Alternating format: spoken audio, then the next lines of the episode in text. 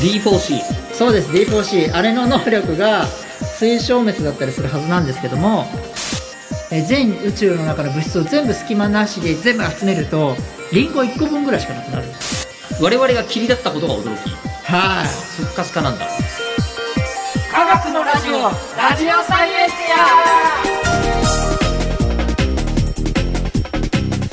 科学のラジオこれは日本放送アナウンサー聞きたがり吉田久典が国立科学博物館認定サイエンスコミュニケーターで大学講師をしながら芸人をやっている不可思議変態人間黒ラブ教授とともにさまざまな科学サイエンスを根掘り葉掘りと聞いていく番組であるィア科学のラジオラジオサイエンティア間違った話はしないけど正確さにこだわると逆に分かんなくなるのでえ興味を持ってもらえたらこの世界はめっちゃ細かく説明してくれる人がいるのでそちらを参考にしてください、で、えー全然分かってなかったジュールの話はいはい現象の単位ってあるんだっていう、はいはいいや僕もねえーこの科学のラジオの中で一番興奮してるかもしれないです そんなにいやなんか自分の考えじゃないところが疲れたのであは面白いなって思うのと、はいまあ、素粒子とかもともと好きでいいこれ MC 次郎のもう話も好きなのでなんか興奮してきちゃいましたあ なんかあの時々 はい最近本当に言われたのが47歳にして小学生みたいですねって言われたことがあるんですよすごくいいことですよ、でもまあ確かに小学生聞きそうよねこの辺ねうん、でもねだんだんそういう人たちを失っていくんですよねだからやっぱ47でもうん、うんこのなんだろう探究力というかずっと維持するのはやっぱ相当の実力がないとできない実力はいめんどくさいんでしょうね いやいやいや本当にねあのなんいかいとそ思ういいますうことでしょって言われてもそういうことがどういうことだか教えてくださいって言っていしまやういいいいと思いますで人間がさすがに複雑すぎて放置しておきたい問題の一つが、えー宇宙はいはいはい、宇宙がどうやって始まったのってのがエネルギーの話と関係があるぞとうん、うんうんうんいうことを言われているのですがす,、えーすみませんじゃあ今日、はいその宇宙の始まりとエネルギーの話、はいはてのい、ははい一体どういうことなのかちょっと教えてもらいましょうじゃあテーマからお願いします僕らは残り物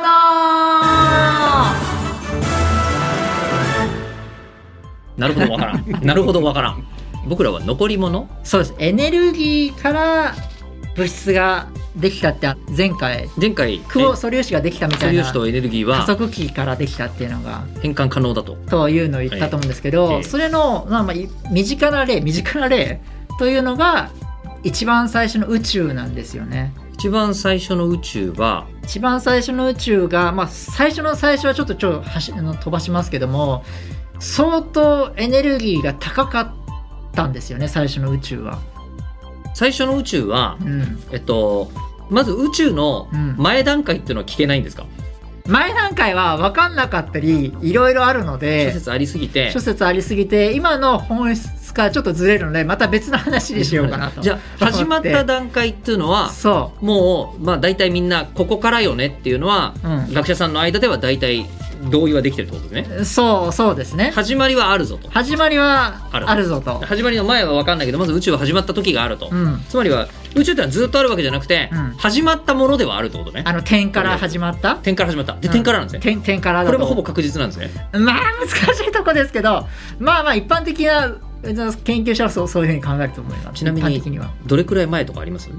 えっと138億年前原始宇宙ですか？その頃は138億年前に点だったんですね宇宇宙は、。うん。ああでこの点だった時はエネルギーがめっちゃ高かっためちゃくちゃ高かった。でそこからあのこう一気にこう広がってったっていう話なんですけども、点だったってことはここに何もなんか物質とかないわけ、何もないわけではなかったとかなんかいろいろよくわかんないです今伝えたいのは一番最初の宇宙はエネルギーが詰まった世界でそのエネルギーが高すぎるがゆえにそこからいいこれ MC 事情ですよえっ、とエネルギーから質量あつまり素粒子が生まれるどんどんどんどんつまりははい、まだ物質がなくて、うん、まだまだ物っ質がないけどエネルギーだけはあるてぜいうものがあるとっていうそのエネルギーがワンワンワンワンにエネルギーがしてたんで、そうはい素粒子できちゃったそれでだんだんさ素粒子ができ始めたで素粒子ができちゃうと素粒子同士が今度くっついて、うんいろんなあのなんか原子ができたり原子ができてそう原子ができて分子ができてっていうふうにうん、なってったんじゃないかってことですそうですそれで順番としては。ああはあい、それで僕たち物質が僕たち物質そうなんですよ。すげえ 俺僕たち哺乳類ぐらいまでは同意できたけど、はい、僕たち物質そうでああすそうです。で同時にその4つのさっきあの前回話したいと思いますけど4つの力もどんどん分かれていきはあ徐々にえその素粒子が原子を構成して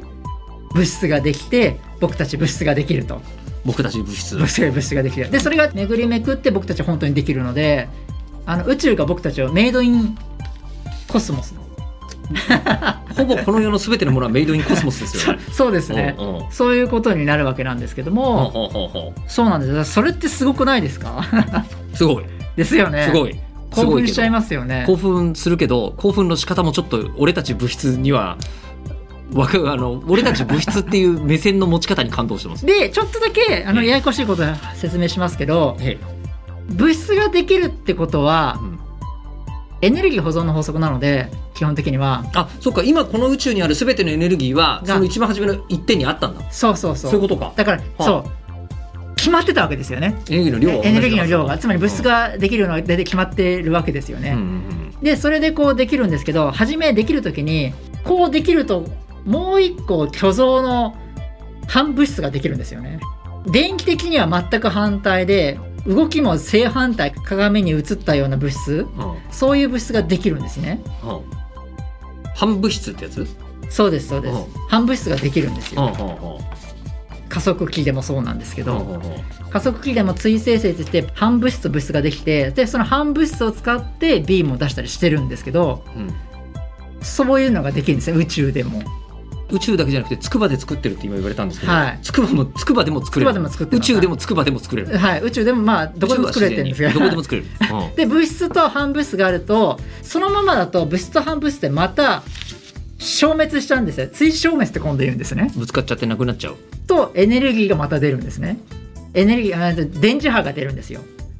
ていう仕組みでどんどんどんどん物質がなくなっちゃうんですねはあはあはあは物質ができては消えできては消えが50対50で反物質と物質ができてたんですよあうん最初の宇宙うは、ん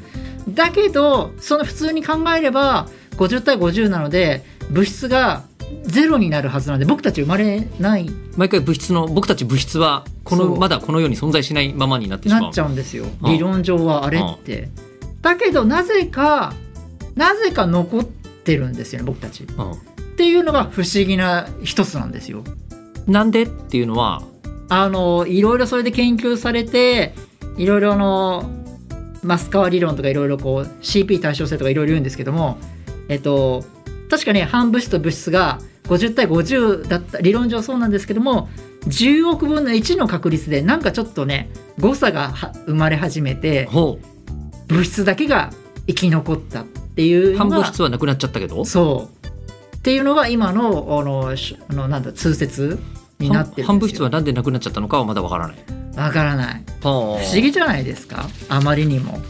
なんで現あの僕たち物質が生き残ってること自体がちょっと不思議な感じなんですよね。生き残ってるというよりうん僕らは、うんえー、とまかり間違うとエネルギーだったってことですかそうですそうですそうです。まかり間違うとわかり間違うと僕ら物質は全部エネルギーだった、はい大体半物質とつな近くにいるのでわーって消えちゃってジョジョでもあありましたよねジョジョの第7部かわかんないですけども別の世界の自分とうんうんその世界の自分がこう合体していた気が消えるっていうのはあったと思うんですけど。うん、あれを多分あみんな物理学者の人があこれ追消滅って思ってたに違い興ない奮してるはずですそっか大統領のスタンあ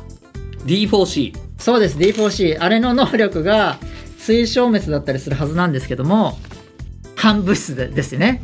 ぜひぜひ見ていただけたらとまあだからそれも多分半物質と物質が合体すると電磁波が出ちゃう消えちゃう今もその消えた電磁波が出ててそれをキャッチできるんですよあのその宇宙ではい始まった頃にに物質とと反物質がぶつかってえ出ちゃった時のの、えっと電磁波が電磁気力電磁波がはい電磁波がああのこここまで来ていて138億年前のやつは今もうあると。はい、で宇宙宇宙がちょっと広がっていってるので今はどんどほうんほうほうほうよくわかんないですけど広がっちゃってるのでうんその電磁波が引き伸ばされて僕たちに見えてきたりする観測できる観測できるはいうんそうそうそうそういうような世界だったりするんですけどほもうほうほうほうそうやって結構不思議な僕たちはなんで生き残ってるかっていうのはすごいことですよね。不思議もううん運勢的な不 思議っですていうねふうにエネルギーと素粒子をこう無理やりつなげようとしたらこういう話になってしまいました。あーでちなみに、えー、とさっきあの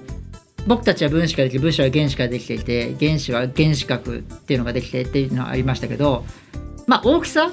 に換算えか考えると原子を野球場だとするとうん核はビー玉くらいの大きさなんですね。ん伝わり原ます子は野球場だとすると、はい、原子原子が今じゃあ東京ドームを思い浮かべましたあ浮かべましたその中に一番真ん中にビー玉が置いてあったとしましょマウンド上にビー玉が、うはいもう全然なんだろうもう大谷の指の太さすらないぐらいですよそうですそう ですそうですそれが核なんですぐらいの大きさです高校で習うと核があって